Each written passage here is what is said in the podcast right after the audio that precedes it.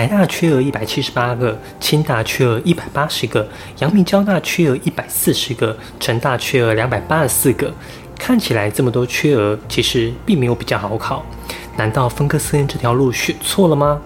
缺额一点六万其实是一个假象，真正的秘密我会在今天的影片一口气告诉你，你一定要看到最后哦。这是一个用生活实例提供专业辅导知识的频道，希望能够提供你在生活难题上的建议。我是 Forty Seven，每周八分钟云端辅导室陪你聊聊心理事。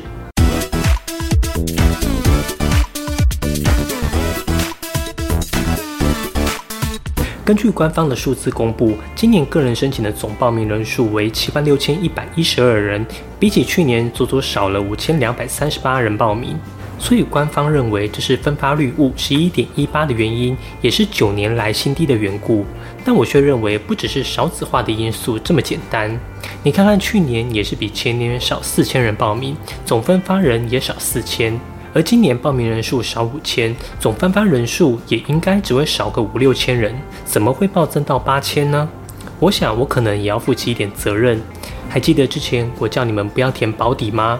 因为分科测验的名额很多，所以我鼓励大家勇敢往上填，不要屈就。再加上所谓的钟摆效应，去年分科测验的结果太出乎意料的好考，所以今年选择分科测验的人多一点，就不难以想象了。そうですね。今年缺额比率资料，我发现到一个现象，就是学校的缺额情况比去年还要严重许多。去年缺额率大于百分之五十的只有三间学校，今年变成了十一间。 缺额率落在百分之五十到百分之二十之间的学校，也从去年的二十五所提升到四十四所大学。相反的，低于百分之二十的学校从三十二所变成十所，低于百分之十的学校更是从七所变成两所。这些现象都让人觉得分科测验的机会很多，但实际上可能跟你期待的完全不同。缺额多的情况下，就真的比较好考了吗？我认为单纯看数字会很危险，因为缺额多的学校不代表那就是你想读的学校。当初会选择想要考分科测验的人，大多是觉得在个人申请中表现得不够好的同学。也就是说，这些分科考生都会有属于他们的战场。学测考到顶标的同学，他们的目标就很可能会是顶大。这群人也不会往下去抢学校，所以大家会自动划分战区，不会是大家大乱斗的情况。所以我们在看缺额时，就应该把这些不同区段的学校缺额情况分开来看，看看我们所属的战区战况。新闻报道的顶大缺额上百个，标题很耸动，但我们实际比较了一下，这四所学校的招生使用率其实是跟去年差不多的，其中阳明交通大学的招生使用率还提高了将近百分之六。这是什么意思呢？我们先解释一下招生使用率，就是说这所学校开出来的招生名额被使用了多少。一旦招生使用率高，代表缺额人数有下降，那回流到分科测验的名额就没想象中这么多。台大、清大、成大这三所学校的招生使用率跟去年几乎一样，那就代表这三所学校的名额也没有回流的比往年多。而阳明交通大学今年多使用了百分之六的招生名额，那回流到分科测验的也会少百分之六。换言之，顶大几乎没有比较好考，反而竞争上还更大了一些。其他招生使用率有提升的学校，还有长庚大学、台南艺术大学、慈济大学，而北一跟马街的比例也没有改变太多。其他的学校招生使用率都有所下降。如果目标是这些学校的话，看起来红利是多了一点点。整体而言，我不认为你放弃个人申请去分割测验就代表你会考到更好的学校。其中的关键是在于你有没有为了你的梦想过度努力。前一段时间，我收到一位几年前毕业学生的讯息，他说他准备要去美国念书了，而且是拿全额奖学金。当年个人申请没考好，当时的他很沮丧，他跑来找我，问我要不要低填保底志愿。我就跟他说：“你当然可以妥协填保底志愿，这样你就会多放好几个月的暑假。但是以后呢？这所学校可以给你想要的吗？你能在这所学校里尽情的学习成长吗？你想用这三个月的暑假去换取你未来三十年的日子吗？”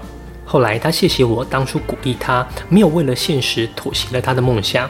如果当时妥协了，可能就不会有机会到美国读书。同学们。当初你会选择分科测验，应该就是觉得你可以考上比个人申请更好的学校。但是随着时间久了，同学都开开心心放暑假，你有没有更松懈了？人都想要走比较好走的路，但实际上四大升学管道没有一条路是轻松的。特殊选材要拼那百分之一，繁星要维持三年的好成绩，个人申请手续复杂，而分科测验则是需要高度的专注与耐力。每一条路都是为了通往理想大学的梦想之路，请你要坚持下去。当然，我也会陪你走完这最后一里路。等到你们成绩放榜。我跟 Meteor 在七月三十号下午两点有办一场分科测验志愿选填的讲座。如果你喜欢这部影片，希望你可以点个赞，这样演算法就会推荐更多相同类型的影片给你。你也可以发了我的个人网站，里面有许多免费的升学资讯。如果你有什么升学相关的问题，可以在下方留言，我会一一回复你。云端辅导室陪伴你生活大小事，我们下周见。